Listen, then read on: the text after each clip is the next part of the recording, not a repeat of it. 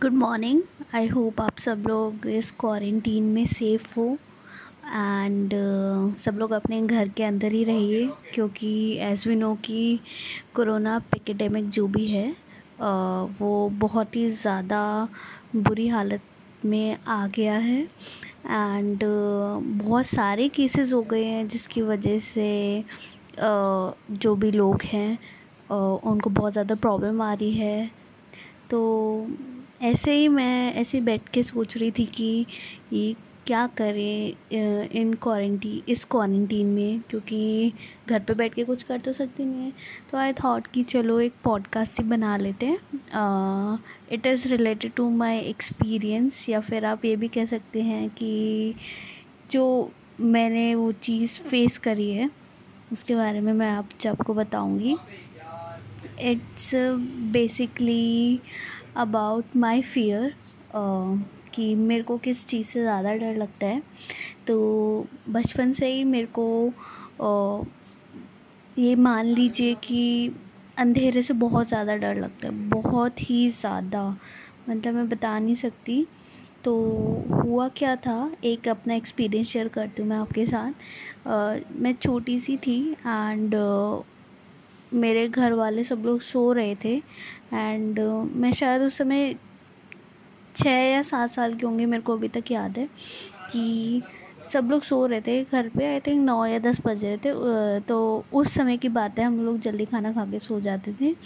तो क्या हुआ कि लाइट्स एकदम ऑफ़ थी एंड छोटी तो तो मैं थी तो फिर मैं ऐसे ही बॉटल लेके मेरे को प्यास लगी थी। तो मैंने साइड में देखा तो मैंने बॉटल ले ले रखी थी पीने के लिए बट बॉटल देखी तो उसमें पानी नहीं था। तो मैंने सोचा कि यार अब क्या करूँ, पूरे घर में अंधेरा।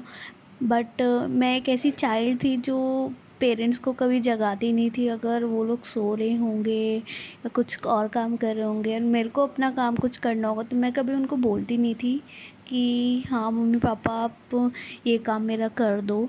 तो आई वॉज़ लाइक कि चलो ये सो रहे तो मैं ही क्यों ना चली जाऊँ? तो मैं गई तो मैं उठी एंड बॉटल लेके चली।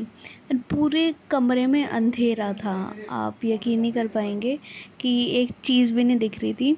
एंड किचन में ना, हमारा जो किचन था, वो एकदम कोने में था घर के।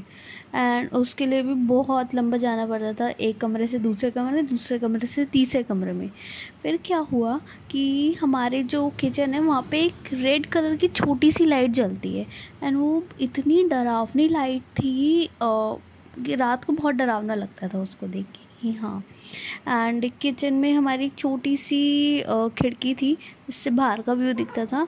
तो बाहर हमारा एक ट्री लगा हुआ था, जो कि सूख चुका था एकदम। एकदम काला काला सा वहाँ से दिखाई दे रहा था एंड एकदम ईवल ट्री जैसे नहीं बोलते सूखा सा जिसमें कौए बैठे रहते वैसा वो ट्री लग रहा था।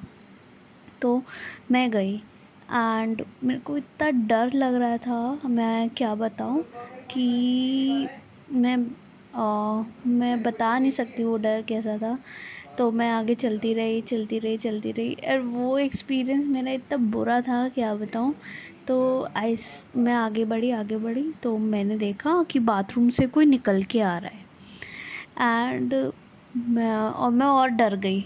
इतना डर गई मैं मतलब आई वॉज़ लाइक कि यार अगर मैं चिल्ला दूँगी तो मेरे मम्मी पापा जग जाएँगे और उनकी नींद ख़राब हो जाएगी।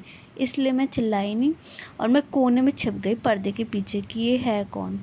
फिर क्या हुआ कि कोने में चिपने के बाद देखा मैंने तो मेरी दादी ने मेरे को देख लिया और उन्होंने मुझसे बोला, बेटा, क्या हो गया? बोले, दादी, आप हो? हाँ फिर मेरी दादी ने बोला कि हाँ बेटा, मैं हूँ, मैं बाथरूम गई थी। तो आई वॉज़ लाइक इतना ज़्यादा डर गई थी। मैंने बोला, यार, दादी मतलब आपने डरा दिया। फिर मैंने किचन से पानी वानी लिया एंड फिर मैंने पानी पिया एंड फिर तब मैं आके सोई। That was really terrible experience जो मेरा बचपन का था।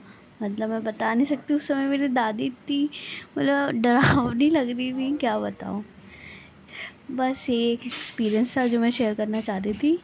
Okay thank you